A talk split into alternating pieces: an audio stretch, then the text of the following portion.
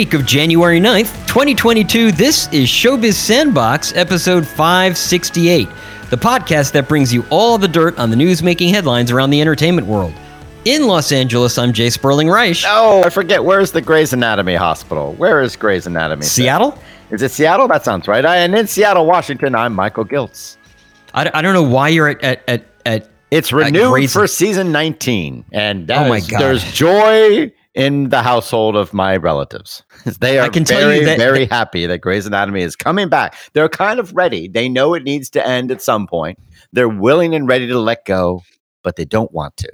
do you know why that that do you know why it keeps getting uh renewed because it makes Ellen a Pompeo ton of money over well, yes, but Ellen Pompeo says that's not enough. You know, we're going to run out of stories at one point. Uh, you know that that may be why other. You know, she says no. We're gonna we're gonna end it. You know, and it could no, be no, no. I, I, I'm saying the reason it keeps getting renewed, in part, is because it does so well overseas. It makes a ton of money overseas. It makes a ton of money here. yeah. Oh, yeah, it's well, big there you everywhere. go. Yeah, no, it's not like a secret. Like, oh, it's doing okay here, but it's huge overseas. It's big everywhere.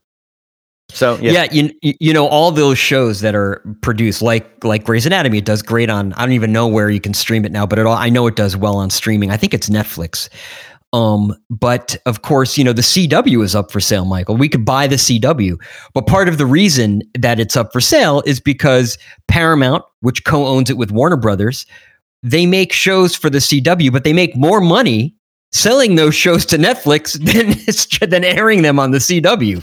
So they're like, we don't really need a broadcast network anymore. We we can get rid of that and just keep making these shows and selling them to Netflix and to Hulu and to whoever else wants to buy it. That's true. You're right about Grey's, and, and that is why they're saying we can do more money and make do more things with those channels than sh- airing the CW. We can make more money elsewhere, I guess, with those local TV stations.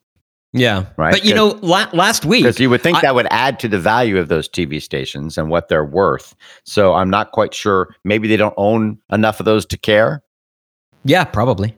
And, and it's losing hundred. The broadcast network is losing hundred million dollars a year. So why? Why? Why help. it is?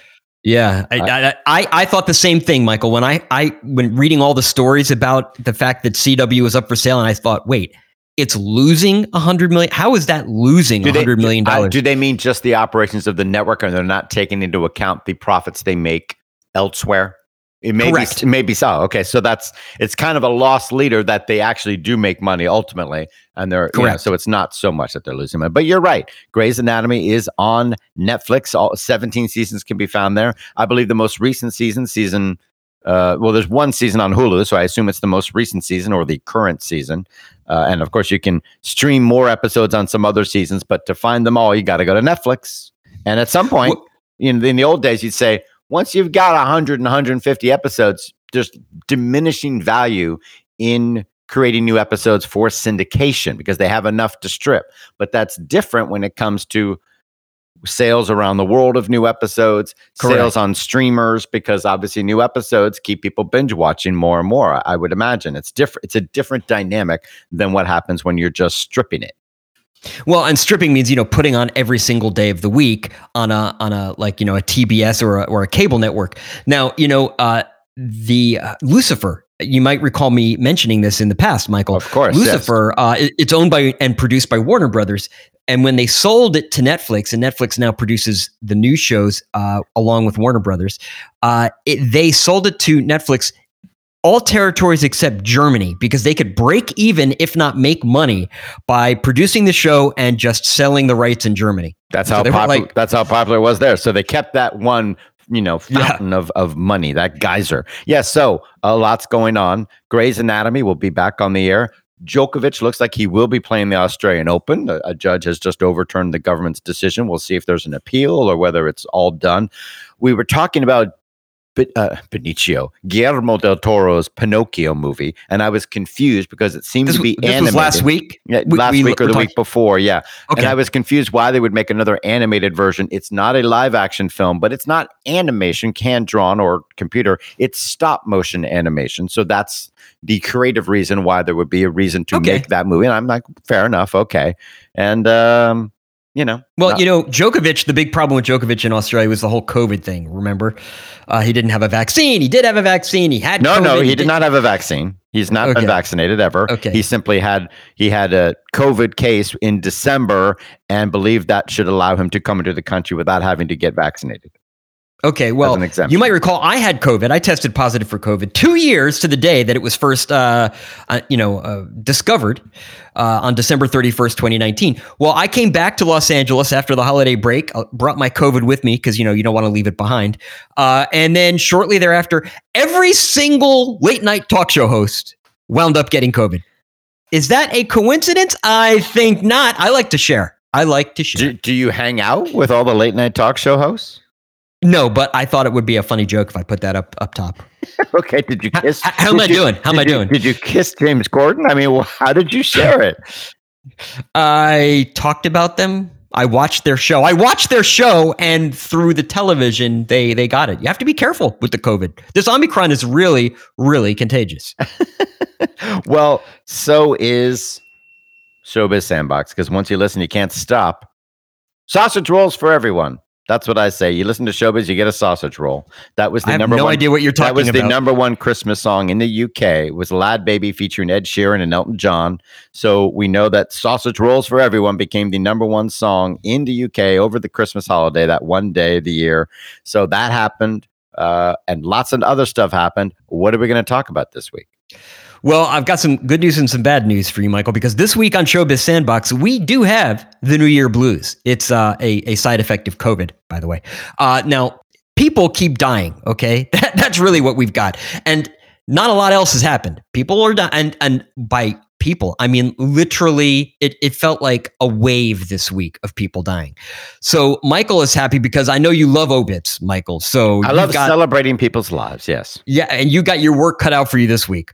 But uh, you know, now we're going to supersize the show uh, with. I don't know how we're going to supersize it, frankly, with so so few stories to cover.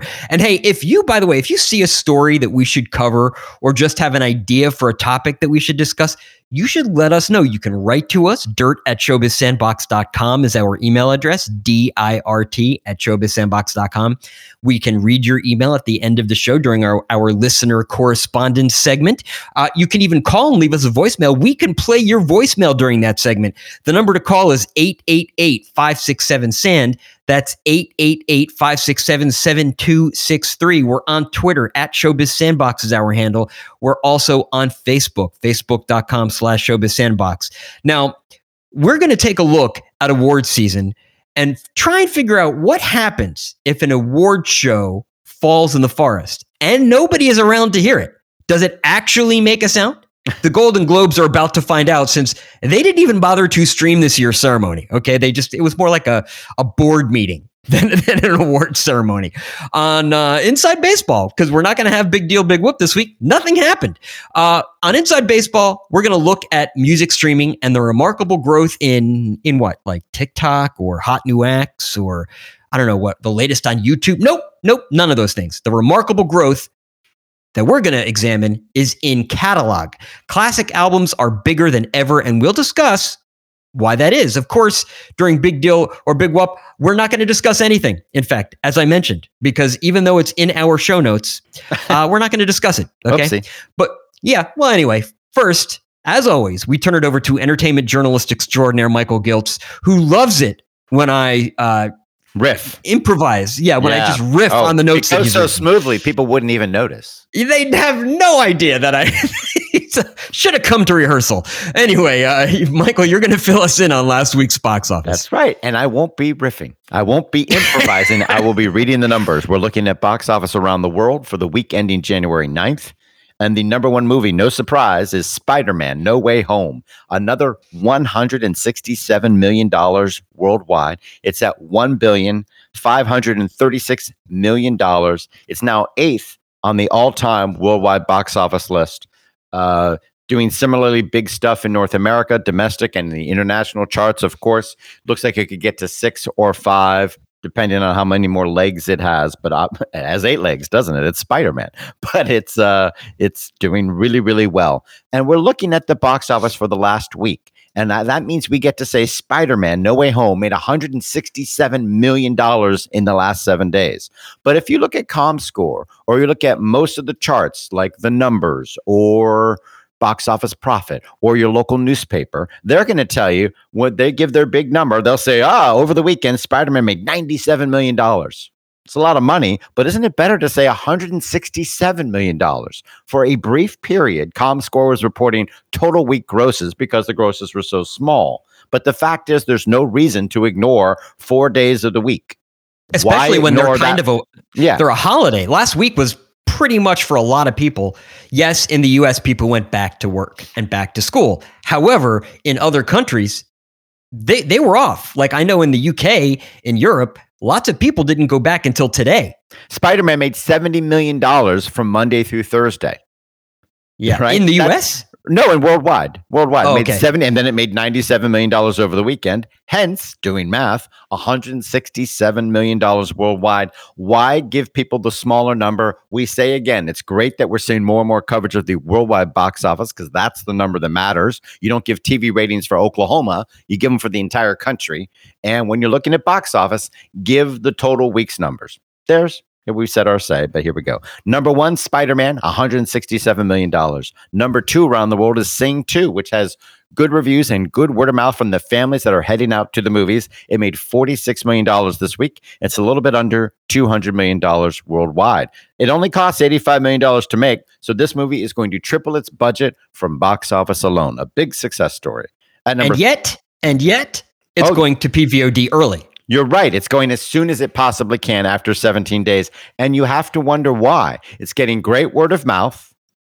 People are going out to see it. It's going to triple its budget if you would leave it alone in another week. Why would you not want that success right there? It could get to 255 easily. Give it another two weeks, and then you can put it on video, on premium video on demand. It is going there. It will be there for $25 rather than the more typical $20. And honestly, I know one family that was already discussing doing it. They may have bought it on Sunday. So, you know, they said, oh, they don't want to take the family to the movies yet, but they are ready to pay for that. And they were looking at that movie. So I guess they want that $25. At number Maybe three, that's why they're doing it because well, of, that's always why they do it. They think if they do it quicker, people will will pick it up and buy it, and they'll make more money.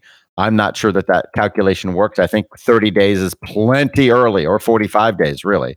I, think that's extremely soon after a movie hits theaters. There's no reason not to let it play out. If it flops and nobody's going to it, yes, sure. If nobody's in the theater anymore and it's been pulled from the screens, basically, or it's down to less than a million dollars, sure, put it on premium video on demand. But when it's still making $46 million uh, this week, uh, then I don't get it because you're going to get a lot of piracy, aren't you? Yes, absolutely. I mean, right. once it's out, it is out. I mean, yeah. look at what happened uh, with uh, the Matrix Resurrections. It was the number one pirated movie well, for the past also, two weeks, and it's also available on HBO Max. So the reason yes. why they're not going to the box office is perhaps poor reviews, available on HBO Max, and widely pirated. A bad one, two, three punch. But number three on our chart is Embrace Again, the Chinese drama about the Wuhan lockdown. $29 million this week. It's at $113 million worldwide. Uh, at number four is The King's Man, another $26 million for what's pretty much a disappointment. That's at $75 million worldwide. There's another Chinese film here. It's a period comedy. It's called Another Me, and it made $23 million this week. Pretty good hold. It's at $51 million worldwide. Then we switch over to Hong Kong. This is specifically a Hong Kong thriller. It's G Storm, the fifth in the series, $20 million this week, also at about $76 million worldwide. The Matrix Resurrections, you were talking about that. That made $19 million this week. It's at $125 million worldwide. Obviously, it's the COVID era. It costs about $200 million to make. You'd want to make $600 million worldwide. But the last two movies in the franchise were reviled, even though they made a big chunks of money. They were pretty much reviled. So there was only the first Matrix movie that really had that aura of cool. Did people really want or need this? They tried to do a workaround and make it hip again. Not sure how well it worked. Have you seen the movie? I have not. I have not either. And normally that would be a movie that I, I would see. And I have really no desire to see it, to be honest. Why would it I don't know why. be a movie you would see? Well, you know, did you, love, big... did you love the second two Matrix movies or? No, I hated them. Right. Well, there you go. if they made two in a row that you hated and you're not hearing rave reviews for the new one, it's going to make you hesitate. Yeah, true. But there are good reviews for Encanto, the Disney movie that is out in theaters, the animated film. It made $10 million this week. It's at $216 million worldwide. And when we're looking at momentum for award season and for the Oscars, this movie's really turning into a success story in terms of its soundtrack. The soundtrack hit number one. It's got two songs in the Hot 100 right now. So one of them is uh, We Don't Talk About Bruno, which some people said should have been the song they submitted. I think they made the right choice, though, another different song. And another song in the Hot 100 is Surface Pressure. Both of them are charting on the charts right now. They're doing well. So uh, it's uh, it's interesting. It's really, really uh, you can see people are seeing the movie. They're listening to the music. Obviously, it's Lin Manuel Miranda, so he's a big name in terms of uh, drawing people into the movie and into the music, and it's working. Right below that, And you is- know what? It, Mhm. It's it's on Disney Plus, but it's also still in in theaters. You know, I it's thought only it was exclusive. it was originally, but then for Christmas they put it on Disney Plus. So remember, it came out around Thanksgiving, and around Christmas they decided to put it on Disney Plus. Oh, that's right. Well, yeah. So that was like 30 days later, or Yeah, at least. it was, yeah. it was 30 plus days. Yeah. So it was an exclusive in the theaters for a while, and it still made $10 million at the box office.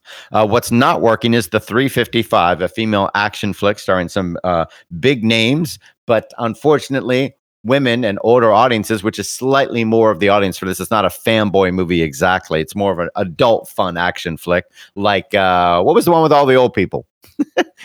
you All the you- old people. Yeah, Helen Mirren and Stallone. What was that called?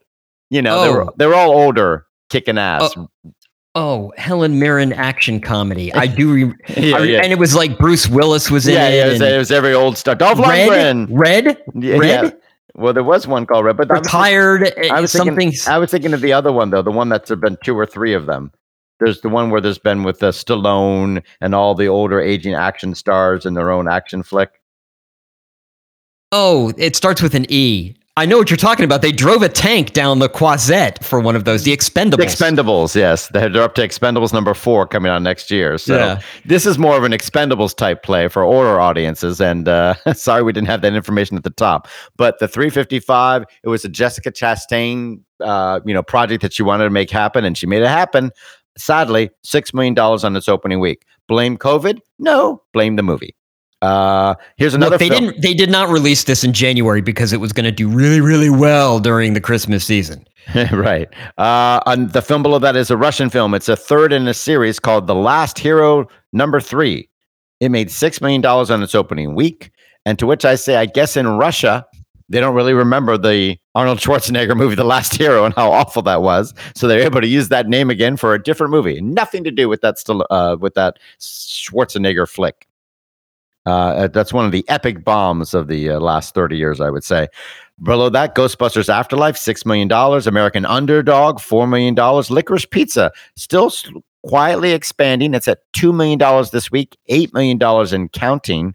Uh, but that could still, I don't know if it's going to, you know, I guess they're hoping for award season magic, Oscar for Best Picture and stuff like that. That's when they'll go wide and hopefully click in on top of the awards. Uh, a Journal for Jordan is at $6 million, but that's falling fast. House of Gucci doing well, $2 million this week. It's at $128 million worldwide. Uh, a pretty decent success story for an older skewing movie. Nightmare Alley, on the other hand, that is not doing well at all. That has pretty much fallen off the charts. It, again, very poorly reviewed. It wasn't going to work at any time of the year under any pandemic circumstances. West Side Story is also not doing great. I'm a little confused by the box office this week for that movie.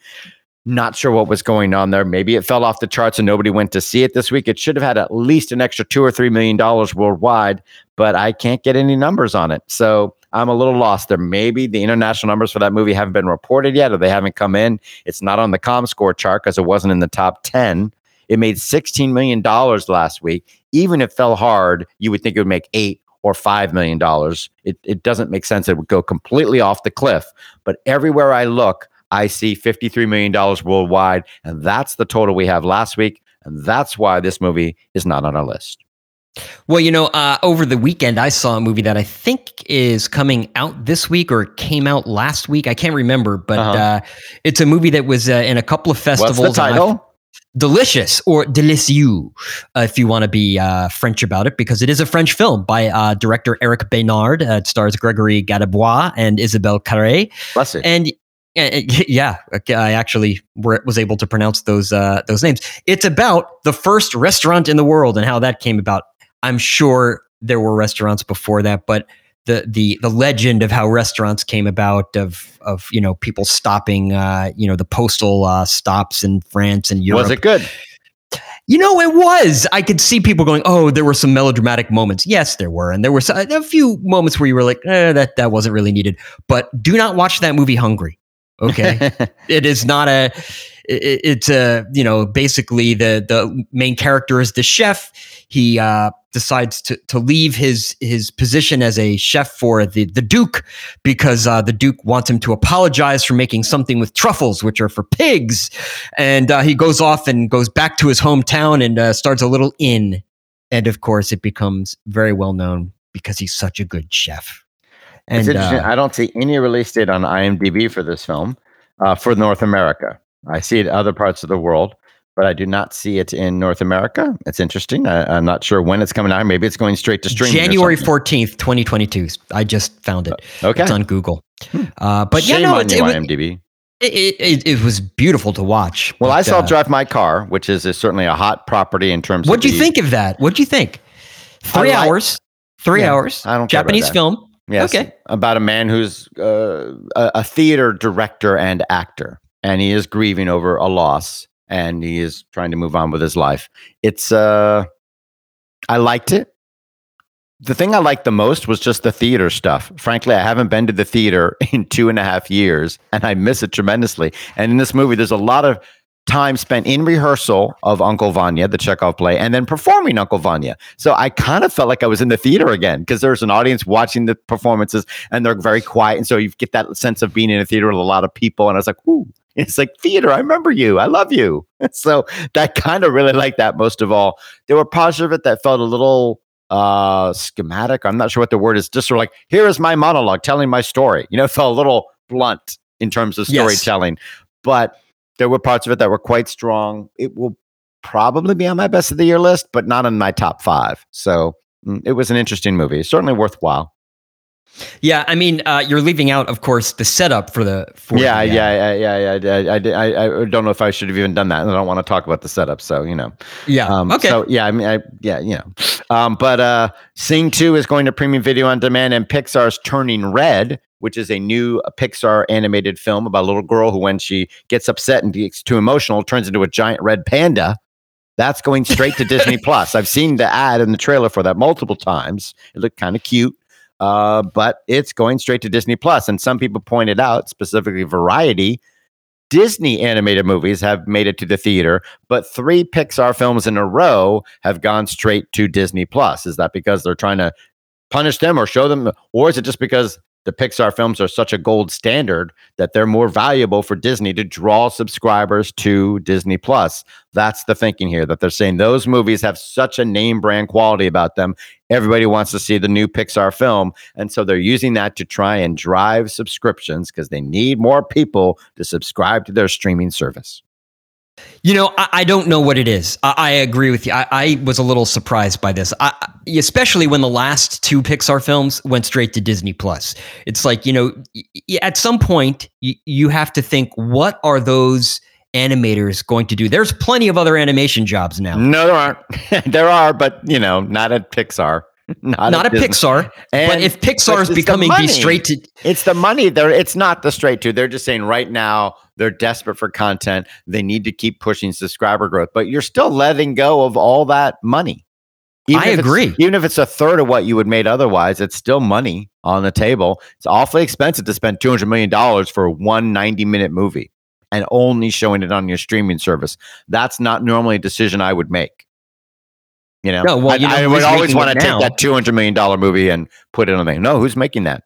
well, Bob Chapek, of course, when he came in, he's now the CEO of Disney. That's right. He he He's a rearranged money the- man. He's a numbers guy. Correct. And he he came in and said, okay, we're going to rather than have uh, you know a motion picture division and a television division and a video, he said, okay, we're gonna um have this one guy, this one department that kind of looks at everything that's being made and determines where it should be distributed. So stuff that was actually meant to go theatrical could actually wind up going directly to Disney Plus and stuff that was meant for Disney Plus And that and that focus on streaming is what has kept their stock up over the last two years when box office was shut down for a year at a time, and the and the parks were shut down for a year at a time. So maybe financially, that's the right decision. You know, hmm. That, Yeah. But you're well, you're looking at it from the exhibitor point of view, saying, "Look, we're desperately trying to get people to come back to the movies. Families aren't coming back yet. Come mid February or March, we're going to be out of this wave, probably, hopefully, fingers crossed, of Omicron. So people will be ready and feel comfortable going back to the theaters again. They have a great safety track record. If you would." Damn well, just wait a few weeks and give us a Pixar film. We might start getting people back to the theaters. Because guess what? A year from now, you're going to want people to be able to go to the movies and see big movies and gross a billion dollars. And if you don't keep supporting us by showing films theatrically, we may not be here. Right. Well, and then you have people. uh, So the name of the the gentleman in charge of what is now referred to as Disney Media and Entertainment Distribution. Okay, Mhm. that's the name of that division. Is Kareem Daniel, and everybody else is underneath him, including all of the studio executives. It's why you see some studio executives uh, leaving. Actually, uh, you know, you, you see them Because of the retiring flow chart? not because of the flow chart, but because they have no control over the stuff that they make, where it's going to wind up. In other words, if you're if you're making a film and you're in the motion picture division, you expect it to be distributed a certain way. Well, there now, haven't been, there there's hasn't no been- guarantee of that. well, so as an example, what other than the two Pixar films? What else can we point to? That has been some tragic thing. Like I meant this to be a feature film, and suddenly it's been put on, you know, Nickelodeon. Well, that Well, Scar- Scarlett Johansson might have a, a thing or two to say about that. Well, that Although was I guess that wasn't. pandemic shutdown, Yeah. right? People are not finding that their 150 million dollar movies are suddenly being shunted to a cable channel, Disney Plus, you know, to well, Mulan, Disney but that, Junior that again, that was Uh, yeah. that was live action. Again, that was in the height of the pandemic. So Yeah. yeah. So I don't think there are a lot of examples of people they may want to have more power or more control, but there's not a lot of examples of this stuff happening. That's why we're talking about the two that we can because it's so notable. But COVID is everywhere. You've got COVID. Djokovic had COVID. Uh, Sundance doesn't want COVID. Sundance is going online. Berlin doesn't want COVID. The Berlin market is going online. The Berlin Grammy- Market, not the festival. The, the Berlin, Berlin Mar- Market. Well, let's wait. we'll see what happens. The Grammy Awards don't want COVID. They are going online. I'm sorry, not online. They are postponing the Grammy Awards yet again for another year. They don't have a new date yet. Probably April or May. We shall see. So many TV shows are having to delay because of COVID outbreaks amongst the crew. That's how contagious this sucker is. NCIS, NCIS LA, Chicago Fire, because Sperling kissed him, James Corden, and all the late night talk show guys have got COVID. Uh, Star Trek Picard, the new Star Trek Picard season two, they are filming, but they had to pause because over 50 crew members got COVID. 50 of them. Oh my God. That is like Sherman to Atlanta. Well, now can we talk about Sundance for a second? Because um, back in August, they said, okay, here's what we're going to do, folks. We're going to do, you know, our online version last year or in 2021 was so successful. People loved it. I was one of them, by the way, who said that Sundance did a great job, even though there was a little like, why are you limiting the number of people that can see a specific Right. movie? Because, well, like, yeah, yeah. If they're if they're journalists, you should be. Able, I mean, you don't want hundred thousand people watching a movie, but right. you know, two thousand journalists versus one thousand. Who cares?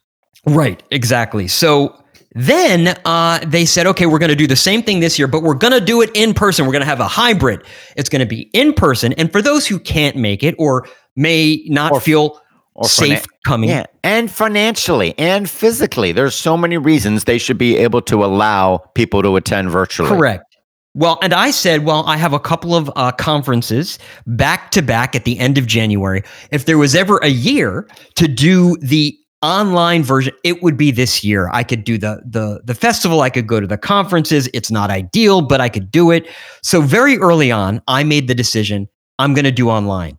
On December 15th, or even before then, I went about picking all of the movies. They only give you 25 that you can see. You can only see 25, and I'd probably see about 30, 32 during a, a regular festival. Which is far more Uh, than most people do. Right, because they're going to parties and Yeah, you- panels and when we go to con and we like see 30 to 40 movies, and I'll be, I've seen seven.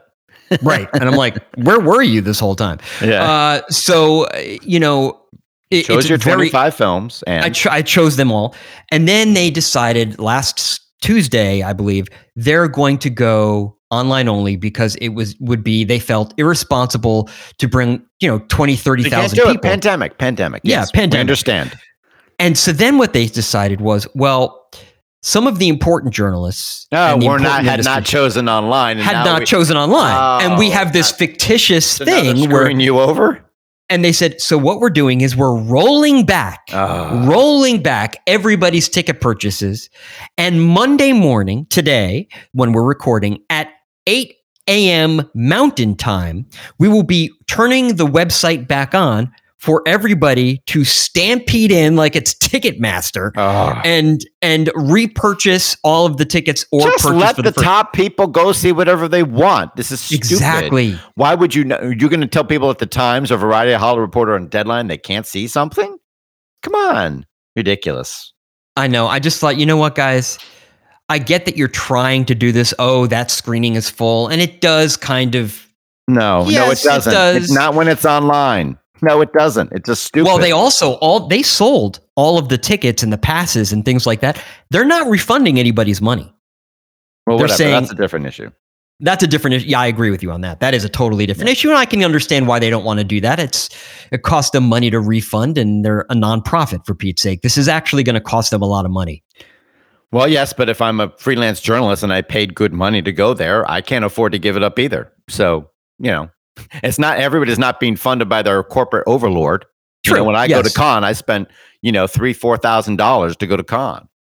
Well, by the way, now that I've complained about Sundance, I will say that I was able to to log onto their website at 7 a.m. Uh, Pacific time, and I was able to get all of the uh, the, the same tickets again. Oh, So, gr- well, great. Glad to hear it. It is award season, and Sundance is often part of that, even if it's a delay of a year before their movies become available for new awards. But it happens within the same year. And we've had some more awards going on. The Golden Globes, they had no celeb presenters, none, nothing. Didn't well, they did ask me. They did ask me, but I said I am boycotting, like all the other celebrities. I'm boycotting. That's right. So not even streaming their event because who would watch? It was just them. And so they announced their winners. The Power of the Dog won Best Drama, plus Director and Supporting Actor. Best Musical or Comedy was West Side Story, which also won three awards. Best Comedy, I mean Musical, Actress and Supporting Actress, but not Rita Moreno. Best International Film was Drive My Car. Best Animated Film was Encanto. And Best Director was Jane Campion, among other awards. And then there was the National Society of Film Critics. Best film, director, actor, and screenplay, Drive My Car. The runner ups were Petite Maman, which I'd really like to see. Celine Sciamma's great. And The Power of the Dog. And their best documentary was Flee, which I'm also looking forward to seeing. Here's the question The Golden Globes happened. They couldn't even do a Twitter feed correctly. They made mistakes and jokes and things and had to keep deleting stuff because it was so stupidly and incompetently done. Truly incompetently. Example, when they announced West Side Story won Best Comedy or Musical, they said, if laughter's the best medicine, make sure you go see West Side Story. It's like, man, well, West Side Story is the film for the, you know, what ails you. It's like, yes, that would work if it was a comedy, but it's a musical and it's a tragedy. So it's not really a laugh riot, West Side Story. So they had to delete that. They had to keep deleting their tweets. So they couldn't even do that right. They should have just said, here are the winners, you know, no games, but they didn't even do that right. Will people care? Because he didn't have the power of celebrities. He didn't have the TV show. Well, it, we've argued that it has very little um, impact. All that matters are the Guild Awards. But do, are people going to miss watching the SAG Awards and the DGA announcements and all this Can, stuff? can, can I can I quote someone about Yes, all of this? Richard Rushfield of the Ankler newsletter. He wrote, "We are long past being disabused of the notion that the world can't survive without its Oscar circuit or without Hollywood's self-congratulatory pageantry in general. But the indifference at this point makes one wonder if not only does the world not mind if they go away, they might actively prefer that much of it never come back." I thought that was a perfectly written little say, like uh, couplet there, since I think it's two. Well, I think most Yeah. people have tuned out all those awards. You know, people pay attention to it in the industry, but nobody else cares about you know the No. indie awards or this or that or the costume awards or the you know or the Annies or things like that. As cool and fun as they are for the people who do them, most people aren't tuning in for them. They never have, and they never will. But no, yeah, the one bemo- the one thing pe- thing I hear people bemoaning uh, that they're like, okay, this is actually what the Golden Globes is good for. Is in January when those awards are held and they're handed out to, to movies that could really they're still in movie theaters and could use the little extra commercial push by getting some headlines that's kind of what they'll miss. Not necessarily all the pr- pomp and circumstance, but the actual promotional value. Well, it was a big that. it was a big successful TV show too. It got high ratings for many years. Yes, so, correct. You know, that's that's powerful. But now people know you've got Netflix. Check out the power of the dog. That's true. And Ah. you, will probably you'll probably want to check out some uh, some older stuff though when you're listening to music, not not all this new stuff. That's right. It's time for Big Deal, but no, it's not time for Big Deal, Big Whoop, because we don't have any because it's been such a quiet week. But it is time for Inside Baseball, where we analyze some of the headlines that have the entertainment industry buzzing. We'll explain what they mean for the biz and more importantly, how they affect you. Sperling was just doing a lovely segue into Inside Baseball. Talk to me. Well, uh, you know, Michael, uh, especially me, I, I, people are consuming more music than ever, especially online. I've listened to more jazz, more classical, more Gregorian chant. And yes, I'm talking about Gregor. I didn't realize it was Gregorian chant at the time, but I read an article in the New Yorker and went and I immediately looked up the the uh, the music that was 15th century, you know, music. It was fantastic. Anyway, uh, they're listening to more music than ever. And by the way, here's the thing: more of that music that we're all listening to, it's Yeah. older music. It's not Gregorian chant necessarily, but it's catalog albums and songs that are at least 18 months old, or 20 months old, or four years old, or 30 years old. That's the takeaway from a year-end report by the industry's top tracking service, MRC Data. That's right. So people are listening to music, and more of it is older stuff. So audio streams in North America, I'm sorry, the United States specifically, US audio streams reached almost a trillion streams in 2021, 988 million streams. Clearly, next year we'll go past a trillion. If you add in the music people listen to via clips, on YouTube and Vimeo and the like, then it hits 1.1 trillion streams. Remember, that's the US alone. I'm a little surprised. I would have thought adding in stuff from clips on YouTube and the like would be a lot more streams than, you know, 120 million streams. I would have thought that would account for a lot more, but I guess that's 10% of all the streams. So it, it is 10%, but still, I thought it would be even more. But 2020 was a crazy year thanks to the pandemic. We thought there'd be an explosion of music listening. Then we realized, oh, wait, people aren't commuting anymore. They don't have to fill up that time with podcasts and Olivia Rodrigo's driver's license. But after a dip, a little bit of a dip, when people found new routines in their lives, audio streaming kept on growing. And in 2021, it grew some more. So audio streaming continues to grow, even though people are trapped at home and going back to work, commuting, not commuting. People keep listening to stuff on their streaming services. But here's the big surprise new music just accounted for 25% of all the music listened to in 2021 via streaming. So when I went onto a streaming service, 25% of that streaming was Olivia Rodrigo's driver's license, and 75% of that music that people are listening to is older stuff. Now, older means 18 months or older. So, like The Weeknd, Blinding Lights, that's over 18 months. It's been out for quite a while. So, that is technically now a catalog song.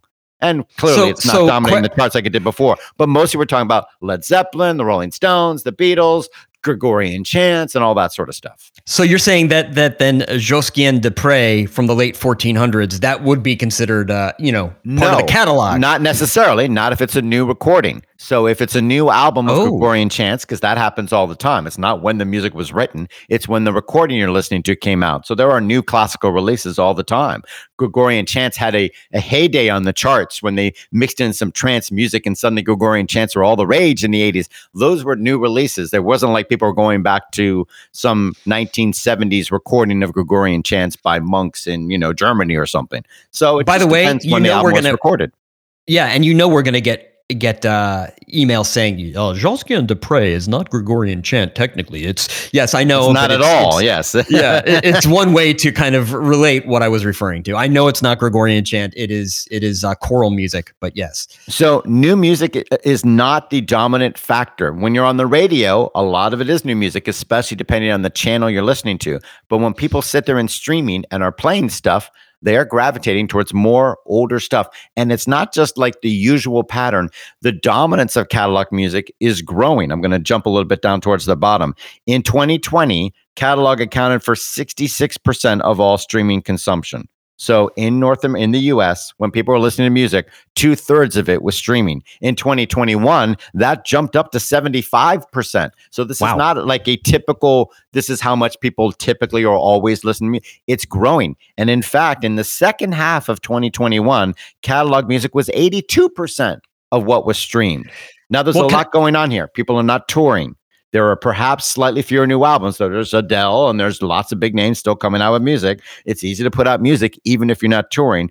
But without touring and without as many new albums and ways to promote them, maybe people are not getting as exposed to new music as they were. But nonetheless, looking over the last two years, the dominance of catalog continues to grow when it comes to streaming.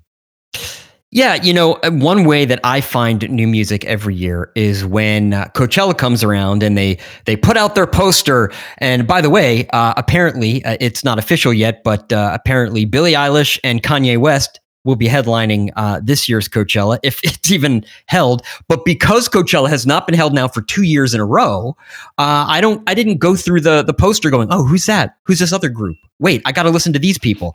And so that's how I find a lot of the new music that I listen to is by looking at the looking at who's touring and then finding them and, and listening to them. Now, I have a good friend in Minneapolis who goes to live music all the time. And boy, was he chomping at the bit to get back to it. And he's been to some outdoor events and even some indoor ones. So he loves that. He goes to see new acts and older acts all the time.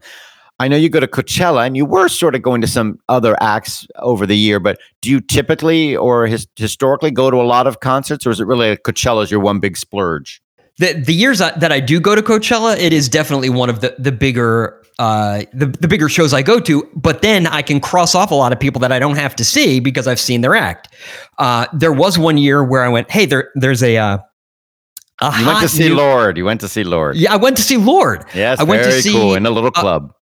Uh, what's her name? Uh, Courtney Barnett. Mm-hmm. Uh, at these, yeah, in these like small little at the Troubadour where Elton now, John got his start. At least here in the U.S. Um, but you know, and so I'll see, you know, uh, Leon, uh, what's his name? Uh, Leon Bridges. Leon Bridges, yes. Uh, uh wow, a little uh, COVID now, moment there. Now, Courtney Barnett is a great choice. She has a new album out in 2021. Have you listened to it yet? Yes, it's it's good. You know, she's. She's good. Okay, so you did not miss that. That came out in July, and I thought maybe it would have gone under the radar. She didn't tour, she wasn't able to promote it, so maybe you would have slipped through your fingers. You were saying it was harder for you to find out about new music. She she actually promoted it quite well, along with St. Vincent. They did a very good job. Those two acts, particularly promoting on social media, so on Instagram, on TikTok. Not that I'm on TikTok, but uh, on Facebook, they were really pushing that. On Twitter, they I mean they they sponsored a lot of posts, and you you know you you definitely knew that they were were doing something. St. Vincent's new album, uh, Daddy's Home, is one of my favorites of the year. Uh, but you were saying, I don't know if I'm hearing about its new music as much as I used to. And I re- wanted to recommend to you and others pauseandplay.com, P A U S E A N D P L A Y, pauseandplay.com is a pretty good source for a curated list of new releases. It's not going to have everything because there are literally thousands of albums, if not more, that come out every week. But they do capture some of the big names and some of the rising talent, both new releases, uh, digital only, and catalog releases of you know reissued stuff. So pauseandplay.com is worth checking out if you're having trouble finding out what's coming out, or even if you don't hear about the acts that you love and you know, oh, I didn't realize he had a new album. That's a good thing to do. But I think uh, you know one of the reasons catalog is dominating is because there's so much more of it and it's so much easier to check out when you're streaming and you see a Beatles documentary and you decide I want to listen to the White Album or Let It Be, click, you're done. Now it's just as easy to listen to a new album, but there's a lot more catalog.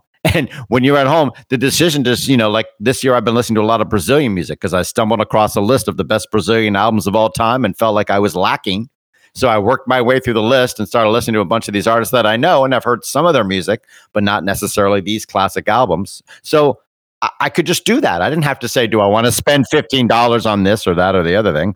You know, I really, I really, uh, you know, just dove right in. It didn't cost me a penny extra.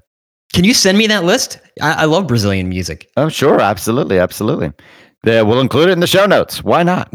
you know, it, it's it's uh, it used to be that you know the you know, music blogs like Gorilla versus Bear or Aquarium Drunkard or Brooklyn Vegan that that you could get a lot of good uh, new music there. Uh, now, I mean, like for instance, today, Third Eye Blind celebrating 25th anniversary of debut LP with New York City and LA shows. Okay, Sharon Van Etten Angel Olsen and Julien Baker announced joint tour. It, it's not so much like Pitchfork used to. I guess I could uh, look at Pitchfork, but uh, I just don't go go. I, I tend not to to visit those sites as much anymore. Hmm. Well, in music's not as present in your life. Maybe you're not as commuting as much. You don't have as many opportunities. I don't know. I don't know either. I don't know what it is. Yeah, I watching was, too many movies. Watching too many movies. That's the problem. Too, I'm, I'm spending too much time uh, picking my movies for Sundance. That's that's the problem. Well, I think that list came from Rolling Stone Brazil, which is why I thought, okay, I can trust them.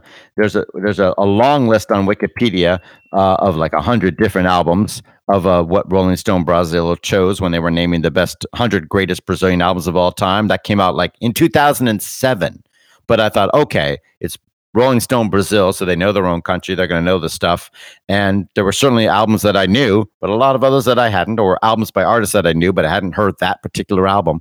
So you'll find a lot of cool stuff to check out. Well, you know who's not checking out anything anymore? Uh, yes, I do. Uh, Durst. Robert Durst died. This is just breaking news. The guy who was the subject of the Jinx documentary, in which he was caught on on microphone saying, "Yeah, I killed him." so he has died in prison at the age of 78, a convicted murderer and a guy who wrongly thought it would be a good idea to have people film him when he was accused of murder. Not a good idea. Pretty much never do it unless you're innocent.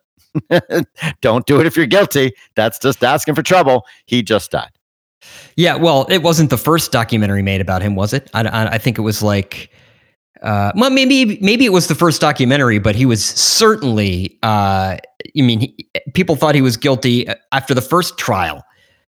Didn't he? It wasn't the I, first I time. paid, Was, I paid no attention to any of it, but I don't think there were two documentaries Well, made about him. But o- obviously, I didn't either.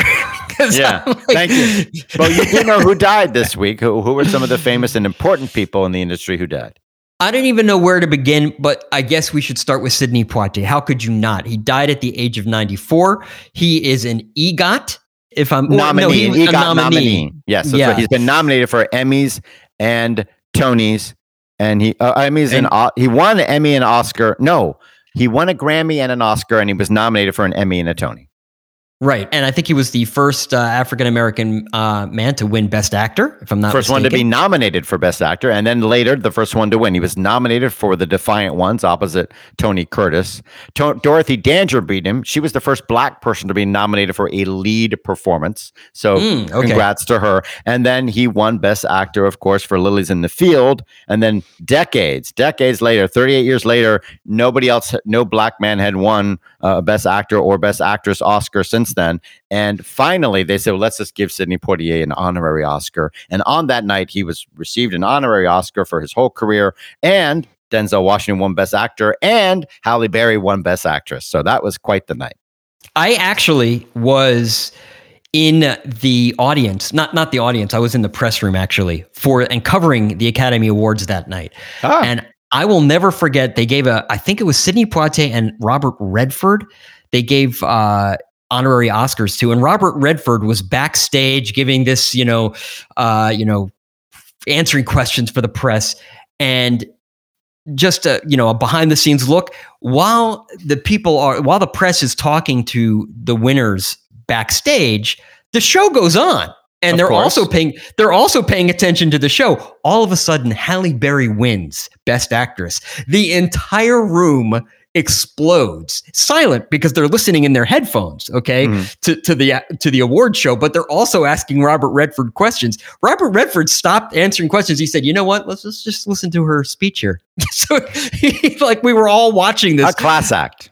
uh, yeah, and then uh, and then Denzel Washington wins, and of course he says, you know, uh, of course the, He stands in the shadow of, of Sidney Poitier, following him all his life in his footsteps. Yeah. and so of course you know the, they got to give you one too because they, they they they gave you another one, they got to give me one, and they both came backstage, and that so you wanted to know beforehand what's my Sidney Poitier story? That would be it. Was Yeah, there, you know there, you, there you go. Academy Awards? So yeah, you know, he won the Oscar uh, in 1964 for the 1963 film Lilies of the Field. That was the same year MLK won the Nobel Peace Prize and Congress passed the Civil Rights Act. So change was in the air, and yet 38 years before it would happen again at the Oscars. His peak year was 1967. In the Heat of the Night, To Sir with Love, and the dreadful but noble and well intentioned movie, Guess Who's Coming to Dinner. Uh, those three films were big, big box office hits. Guess Who's Coming to Dinner was the biggest hit in Columbia Pictures history. He was the top box office draw in the country, one of the highest paid actors, and he was a black man. That did not happen. And of course, when a white man slapped him in heat of the night, Poitier slapped him back. I don't think you saw that in the South, but that was, uh, you know, his career is a lot more interesting for what he accomplished and the barriers he broke down and the roles he got to play. He was always aware of the burden that he carried and how he would not take the role of a servant, would not take the role of anything that was. Even he wouldn't even play bad guys, even if they were good, complex roles. He was the noble black person who had to be better spoken, better looking, better behaved than all the white people around him times 10 just to get treated as a decent human being. And he knew his purpose and he wouldn't apologize for it as much as it limited him artistically. So you know, you look at Bill Cosby. It's interesting. The last film that Poitier made as a director, because he turned to directing in the 70s, his last directorial effort was Ghost Dad with Bill Cosby. he had some successes like Stir Crazy with Richard Pryor and Gene Wilder and Uptown Saturday Night. Uh, that was a fun movie that he directed. And Bill Cosby, I think, was in that one. But his last directorial effort was Ghost Dad with Bill Cosby. Dreadful movie. Bill Cosby, dreadful person. But the actual work that he did I think is extremely important and will endure. The the the the the the, the live action shows, I Spy, and then of course the Cosby Show, groundbreaking and a very funny show. In contrast, Poitier, wonderful man, regal, kind, polite to everyone, a wonderful human being. But the work that he did on camera that we're able to watch today, a lot of it is doesn't hold up. So it's it's a shame, but that was the burden he took on, and he talked about it, and he would not apologize for it, and he knew exactly what he was doing and the sacrifices he was making to pave the way for others. And he said, They call me Mr. Poitier. That's right. Michael Lang died. He's the co-creator of the Woodstock Music Festival. He died at 77. Uh, you know, he did Woodstock. That's pretty cool. He also managed acts and had a modest record label for a while. He recorded Karen Dalton. Uh, so that's cool, but Woodstock, that's what goes on your tombstone. What goes on? well, on and also he was in the movie. Like if you watch the, the Woodstock oh, yeah. movie, he's the one riding around on the motorcycle the whole time, who's basically like trying to hold the whole thing together. Yeah. What goes on the on the on the tombstone of screenwriter and producer Jay Wolpert. He died at the age of 79. I did it all and changed careers when I was 50 and became a screenwriter and Yeah, that's pretty cool, isn't it? He was doing fine. He was a game show producer. He worked on The Price is Right until a woman he hired gave him the push to change his life. He grew up as a kid loving stuff like illustrated classics, the books that turned novels like The Three Musketeers into comic books. At the age of 27, he won the Jeopardy Tournament of Champions. If I could do that, I would put that on my tombstone. That would be pretty exciting right there. But it was 1969, and that led him into the world of game shows where he would succeed even more. He was a producer on The Price is Right. He was involved in launching Match Game, Card Sharks, and Family Feud. There's a lot of money in that. And when he tried to launch his own game show company, eh, less successful. And soon he was back at the Price is Right. But the smartest thing he ever did was hire Nancy Meyers to be his assistant in the 1970s. She left that job, turned herself into a hugely successful screenwriter alongside her husband, Charles Shyer. And when she saw him in a deli decades later, she said, What's going on? Why didn't you ever write? What's wrong with you? Get to work. They mentored him. He wrote a spec script of The Count of Monte Cristo it was picked up and made into a movie. And soon he had a highly lucrative second act doing stuff like that, including story and character creation credit on the first Pirates of the Caribbean movie. Ka-ching! he yeah. did Pirates of the Caribbean. Good for him. Yeah, I mean, I, I, don't know. Think about how much money he must have made just from that alone. I know it's not all about the money, but and, with Pirates uh, of the Caribbean, it was all about the money. yeah, I'm not sure what what deal he was able to strike. He was a pretty new screenwriter, but that, it didn't hurt. It didn't hurt. Well, and uh, so let's let's move on, I guess, to Marilyn Bergman, who died at the age of ninety two. Uh, I don't know what was. She had like several ages. Okay, I, am not sure. Everybody named a different age. When I look on her thing, it seems like she should be ninety two. I think, but 92, 93, 94. Who knows? What did she win?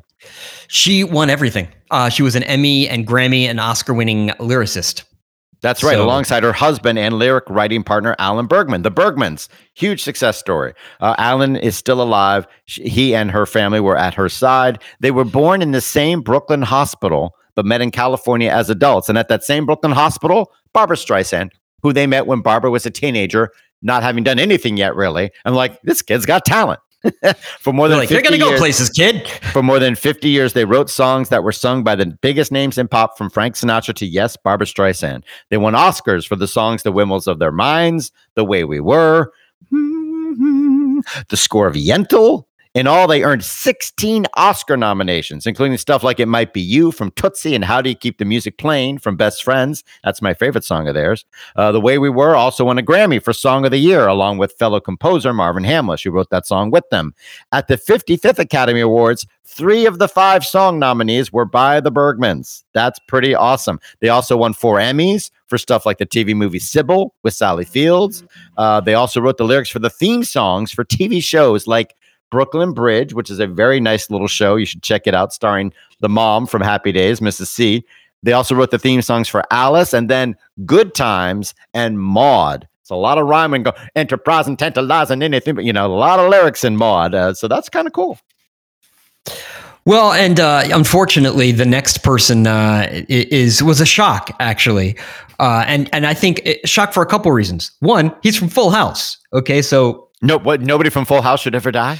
No, no, but I, I think that uh, you know people would be like, oh wow, you know, wh- why are you covering some Full House? What what? Well, Bob Saget died at the age of sixty five. He was on the road. Uh, hitting comedy clubs. Uh, I guess he did a two-hour set the night before he was uh, found uh, dead in his Listen hotel. to me. This this mother boop, this son of a boop, this guy is such a boop, boop, boop, boop. I don't know why you would even want to talk about this son of a boop. Yeah, he, he could was- go suck boop. Yeah, he. The funny thing about him is he did this like wholehearted TV show with the little Olsen twins, and it was And like a, America's Funniest Home Videos, the blandest and unfunniest show alive. Two of the worst shows ever. Beloved by some people. God bless them. But America's Funniest Home Videos, that's as bottom feeding as it gets for bland. The kid fell down. The guy slipped in the tub. Hilarious. And it's just as wholesome and bland stuff as you could ask for. Full House, America's Funniest Home Videos, and Bob Saget, dirty bastard, dirty, dirty mouth. Yeah, he, he was known as like being like this, even though he was on all of these like, uh, like really Squeaky clean. squeaky clean shows. But then like you got him in private, and he was just like, uh, like filthy, like- filthy man. He's so foul mouthed. It's just hilarious. and the number of comics that he helped throughout the years is is countless. I mean, even at the end of his life, uh, which turned out to be the end of his life, he was doing a podcast with other comics that he'd like bring on to say, "Okay, what are you doing?" and you know, how are you how are you doing? And and they would all all have stories about. Well, I remember when I came out to L.A., Bob, you called my mother and said, "Don't worry, I'll take care of the kid." Uh, but but I, I was there to write for your show, uh, your Full House, and, and then you brought me to all these comedy clubs at late at night. Like it was just very. He was a very people could only talk positively about him, and I, I can curse. I can talk negatively about him. He's cursing. Yes, like the late Norm MacDonald, he's apparently very nice and beloved amongst the other straight white men who dominate stand up. and also dying this week, of course, is director Peter Bogdanovich. He died at the age of 82, an Oscar nominated writer and director. Uh, he curried favor with classic Hollywood, notably John Ford, Howard Hawks, Orson Welles. He started at the bottom. He did a cheapy pick for producer Rob. Well, he started in New York. He was directing theater. He was curating for MoMA and the New Yorker. Was it the New Yorker uh, Revival House? I'm not sure of that one, but he was curating shows, writing monographs, doing actually significant and useful uh, film history stuff by interviewing all the classic directors and touting them, along with the Cahiers du cinema crowd like Truffaut and Godard. They were all talking about how John Ford, Howard Hawks, these people are important major directors, Alfred Hitchcock. And Bogdanovich, like them, was interviewing these people, touting their importance, putting the movies out so people could see them. He had a notable, important career completely outside the movies that he made. If it was just for that work, we would probably be speaking fondly about him today. Yeah, because he would he was uh, you know a writer uh, and would you know kind of like a historian in a way. Yeah. Uh, Yeah. No, not, literally a historian. He would interview classic directors and do monographs about their work and Yeah. interview them about their process. He did one of the better books about Orson Welles called This Is Orson Welles, and their careers ended up shadowing each other quite a bit. Huge early success, big fall from grace, attempts to make a comeback over the years, never quite working. Uh, but Bogdanovich probably did a little bit better than Orson Welles did by the end of his, in terms of being able to keep working and create some stuff. But Or, Orson similar. Welles would would uh, uh, not concur with that. He'd say he drank no wine before its time. I yes, I don't see how that works as a joke, but yes, he did do ads for wine. That's true.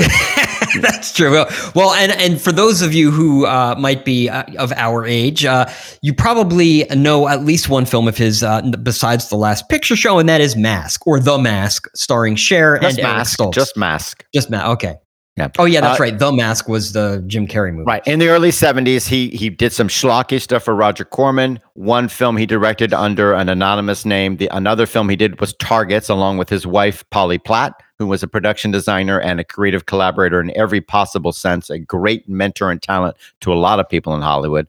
Then, because of the success of Targets, he was able to make The Last Picture Show, a monstrously successful film hugely critically acclaimed, one of the best movies of all time, absolutely without any question. And then right after that, he made What's Up Doc with Barbra Streisand and Ryan O'Neal, a, a, a fallback to classic screwball comedy and slapstick like Buster Keaton, which was a huge success. And then he made Paper Moon with Ryan O'Neal and Tatum O'Neal, another hugely successful movie. And in the midst of those, he and Larry McMurtry wrote a screenplay called Lonesome Dove, which they wanted to turn into a film. That was going to be his initial follow up to Lonesome Dove, but they wanted Jimmy Stewart, Henry Fonda, and John Wayne, and the old fogies stupidly turned him down. So that movie didn't get made. And a decade later, Larry McMurtry turned that, of course, into the novel Lonesome Dove, one of the classic great American novels and a huge blockbuster success, then turned into one of the best TV miniseries of all time and the most successful. So even his flops at the time in the early 70s became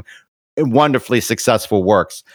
You look at that five, 10 year period, he was doing monographs, he was interviewing the top directors, he was curating stuff in MoMA, he was making The Last Picture Show and What's Up Doc. And I mean, that's a great 10 years of success. Nothing after that came even close. He did have his commercial comeback to a small degree with Mask, in which he fought bitterly with Cher on that movie and fought bitterly with the studio because he was angry that they cut out he had, I guess, the rights to use some Bruce Springsteen songs, and they decided to put in Bob Seger instead. Strange choice. I, I agree with him on that, but you know, uh, nothing else ever matched that. But though he did quite a good documentary on Tom Petty, "Running Down a Dream." That's a four-hour documentary on Tom Petty and the Heartbreakers, but it's good. And of course, he acted. He did The Sopranos most famously, and then he spoofed that in The Simpsons. Uh, but really, it's the three classic 1970s film and his work as a historian and champion of directors like Ford and Hawks and Welles that remain his legacy. If you want to read more, we've got a link to my story that I did for Book and Film Globe, all about Peter Bogdanovich.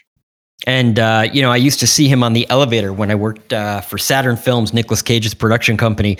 They had offices in the same building, and I would, uh, uh, you know, people were like, "You know that guy?" I'm like, "Well, I know of him. I don't know him. Know him. You, You would know." say, "Hi, Mr. Bogdanovich." yeah, exactly. They were like, "How do you know him?" I'm like, "Um, life. Like, you know, it's like Was he wearing a neckerchief? read a book, people." Was he wearing a neckerchief? In fact, in fact, he was.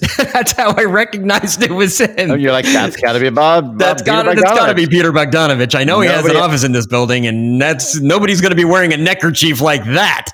right. I, Not of in course, L.A. I wrongly would call it an ascot, but it's not an ascot. It's a more elaborate tie that has a very specific look if you look it up. But people often refer to it as an ascot, like me. And then I wrote my piece for Book and Film Globe. I turned it in, and then and only then did I turn to the New York Times to read their obit, which was written by Margalit Fox, one of their great obit writers who's now retired from the Times, but she still had some stuff stockpiled. And so that ran. And I, the first paragraph, it mentioned neckerchiefs. And I said, Oh my God, it's not an ascot. And I went and looked and I'm like, Oh my God, she's right. So I immediately corrected it. So thank you, Margalit, for that. And and thank you, internet, for being able to correct things as opposed to. Oh yes, it's, it's not in it's not in print. No, that's the that's the glory of internet. You make a mistake, you can oh changed, done. Just You know like what else show. is- yeah, exactly. Uh, you know what else is uh, the glory of the internet? This show, because you can subscribe to it in iTunes, the Google Play Store, whatever the Google calls it now, uh, you know, Microsoft Marketplace, Stitcher, Spotify, anywhere they give podcasts away for free. You can find us. Uh, I believe we're even on uh, TuneIn. I think I could be wrong about that. I'll have to double check. But anyway, please do rate and review the show in any one of those podcast aggregators. It helps us out when you do. You can find that information, those ways to subscribe to us or ways to contact us on our website, showbizsandbox.com. If you want to contact us, our email address is dirt at showbizsandbox.com. That's D I R T at showbizsandbox.com. We're also on uh, voicemail, 888 567 SAND. That's 888 567 7263. Our Twitter handle is at Showbiz Sandbox. We're on Facebook, facebook.com slash Showbiz Sandbox. Again, all of that information, links to all of the stories we've discussed on today's episode, can be found on our website, showbizsandbox.com. The music that you hear at the beginning and end of each show is by the popular indie rock group MGMT. I hear they might have a new album out. Uh, they can be found on their own website, who is mgmt.com. Michael Giltz is a website, and every week it's something new and exciting. What is it this week, Michael? Or is it, let me guess, they call me Mr. Giltz? That's a good one. .com? I was I was going to say isn't he? Isn't he in? Isn't Bob Saget in the Aristocrats? Yes, he um, is. That's he that's is. when famously he. That's when everybody started to realize outside the industry, wow, he's really got a potty mouth. he is in there. I was going to say, if you want to check out Bob Saget, yeah, he is in there. Of course, yes, he is. And so, if you want to check out Bob Saget, check out the Aristocrats. But be warned, this movie is beep, filthy. Yes, it is uh, purposefully filthy. Like extremely. It's the dirtiest joke ever. It's really an offensive, terrible joke. Yes, and oh, by the way, a former Sundance movie, if I'm not mistaken. So, I, oh, did you, you did you RSVP for Final Cut, the zombie movie by Michel Hazanavicius? Because if you did, you want to pick something else because they are pulling that from Sundance. Once the festival went virtual, they decided they would not premiere it there. I did not pick that purposefully because I've seen uh, Michelle Havan. Uh, say that name again. Michel Hazanavicius. Thank you. Uh, I've seen his films in the past. I've liked one of them, The Artist. It won Best Picture. I've seen three others, and I've been like, eh, you know, okay, not great. Oh, I did like my headline. We'll say goodbye with this. My headline for Peter Bogdanovich was "The Last Picture Showman." Ooh, that's good. Yes, that's he always called movies pictures. in, in in fact, if you want to find any of Michael's coverage of the entertainment industry, you can do so on michaelgiltz.com. Some of my work can be found on celluloidjunkie.com. Until next week, play nice.